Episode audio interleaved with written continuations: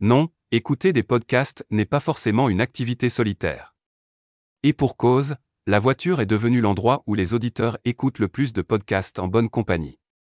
On vous explique. Et vous, avez-vous plus tendance à écouter des podcasts avec vos proches dans votre voiture que chez vous? C'est en tout cas ce qu'a démontré l'étude de SXM Media, Cara et Edison Research pour la web radio américaine Pandora.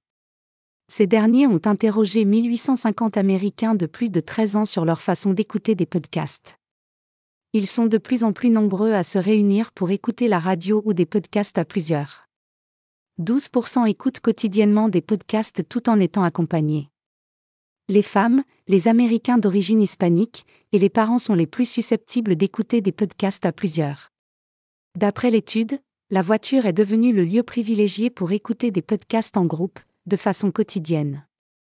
16% des personnes qui écoutent des podcasts en voiture l'ont fait avec des personnes à leur côté. L'automobile réussit même à dépasser l'audience réalisée depuis la maison, qui représente 13% des écoutes à plusieurs. Entre les voitures connectées, les smart TV et les consoles de jeux, les appareils sur lesquels les auditeurs peuvent écouter leurs podcasts ne manquent pas. Pourtant, c'est le smartphone qui s'impose comme le dispositif le plus utilisé pour écouter des podcasts en groupe. Les auditeurs privilégient également les podcasts dans les genres, comédie, information et true crime, pour les écouter à plusieurs. Certains moments sont aussi plus propices à l'écoute à plusieurs comme les vacances, les voyages en voiture et lors d'événements sociaux.